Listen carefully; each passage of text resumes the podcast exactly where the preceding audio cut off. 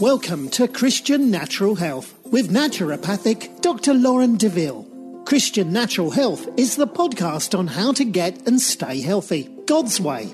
You'll hear topics on nutrition, exercise, sleep, avoiding toxicity, meditating on scripture, what supplements to take, stress management, defeating anxiety and worry, how to reconcile Eastern medicine approaches with Christianity, and a whole lot more. Now, here's your host, Dr. Lauren. Welcome back to another episode of Christian Natural Health and Happy New Year. Uh, so, today I am going to be going over a blog post that was originally written as a guest post by Kristen Wells uh, on the fitness benefits of cutting down on sugar. So, first of all, uh, if you're looking for a list of New Year's resolutions, this is definitely one I would suggest you put on your list is cutting out sugar.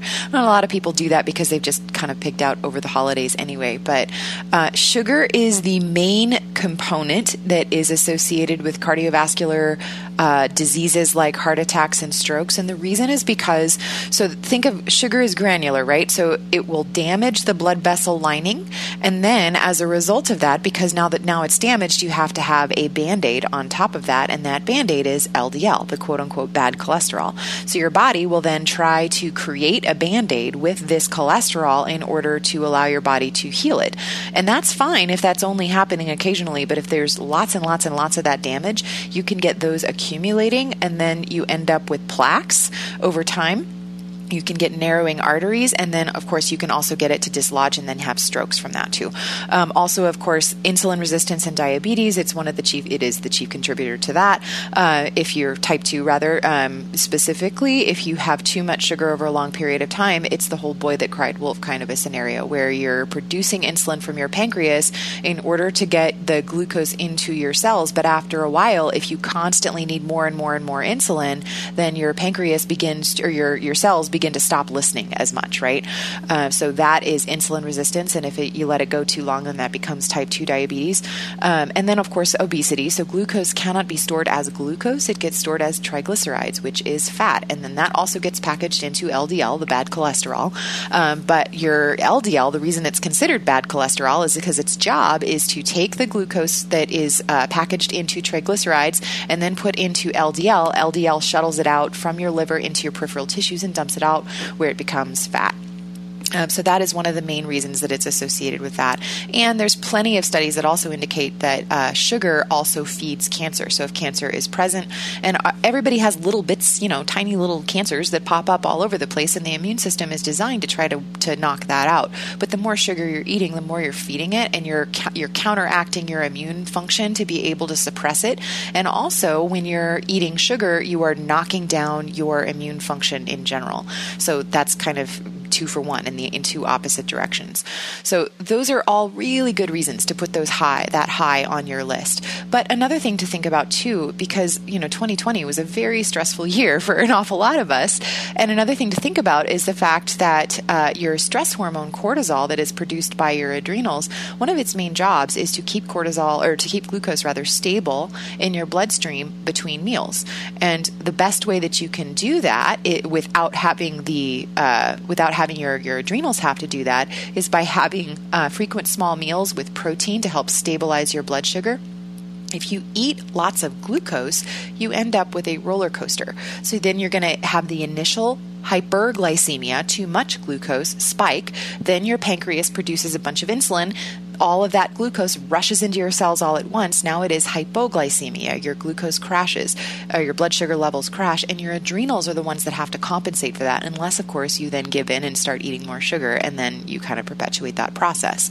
But it's really tiring for your adrenals to be dealing with hypoglycemia. So if you are if your adrenals are so busy trying to stabilize your blood glucose and that they're not able to give you enough cortisol for dealing with like regular inflammatory circumstances or stress stressful conditions in your life, you're not going to be able to function in your in, in like your your day-to-day activities particularly well. So all of those are good reasons to focus on this.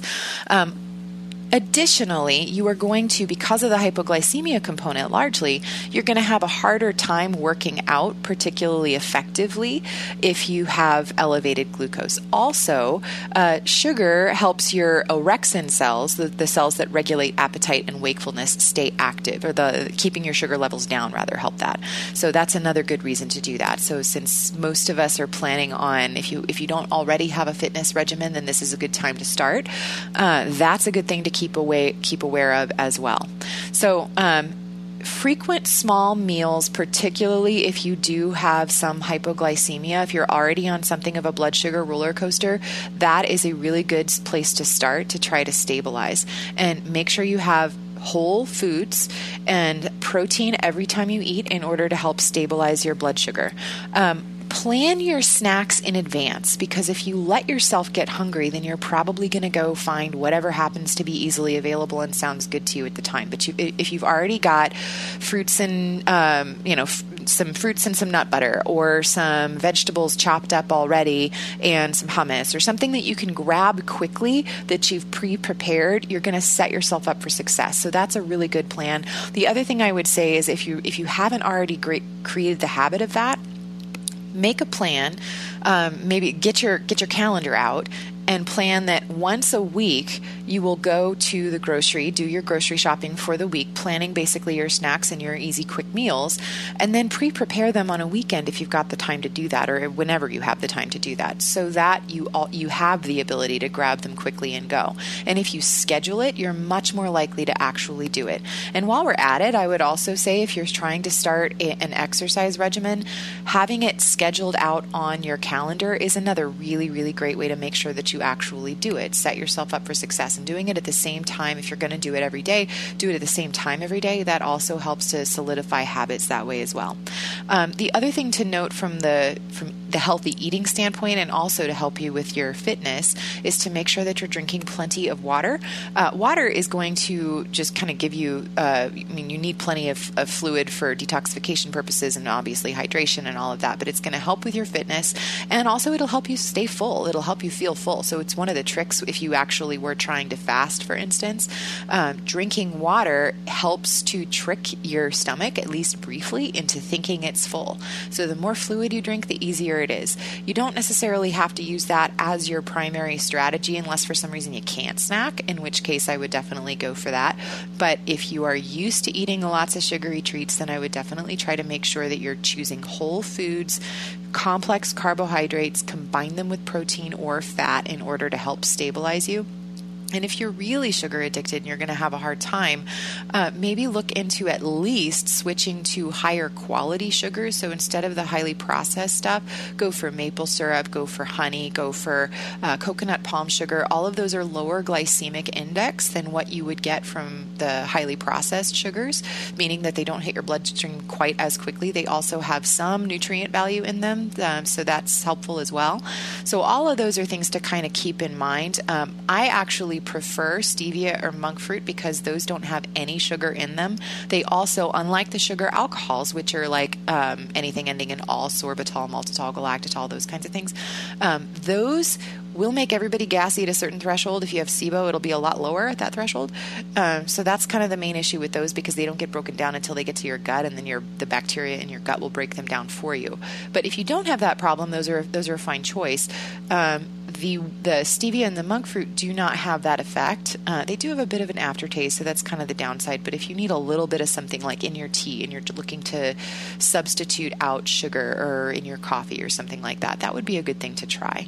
So um, set yourself up for success this year figure out not just what you plan to do, but help yourself make a plan of how you're actually going to execute your New Year's resolutions, and you'll be much more likely to actually stay on track. And the other little tip I would add is check in with yourself, put like a, a time in your schedule to check in and say, How did I do last week? Every week, so that you can actually look back and then say, Maybe I didn't do so great because there was this birthday party or there was this other activity or there was something that kind of derailed the progress, but I'm going to get back on the horse next time. And it'll be a lot easier for you to do that if you have a regular review time set up. So I hope that helps you. Happy New Year, and I hope 2021 is great. Thanks for listening to Christian Natural Health. This show is run by you, so please write in with topic and guest suggestions for future shows. For more great content, subscribe to Dr. Lauren's blog at www.drlaurendeville.com or follow her on Facebook or Twitter at Dr. Lauren Deville. If you enjoyed the show, don't forget to share it with your friends and give us a five star rating in iTunes. It really helps us to stand out so other people can discover great content as well. Have a great week and God bless you.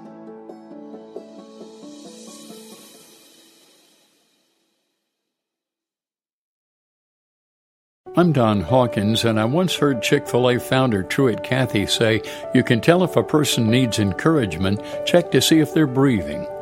I'd like to invite you to my weekly podcast, Encouragement for You, featuring encouraging guests like Dr. Greg and Erin Smalley, Dan Cathy, the late Dr. Frank Minirth, Josh McDowell, and more. To subscribe to my weekly Encouragement for You podcast, go to lifeaudio.com. That's lifeaudio.com.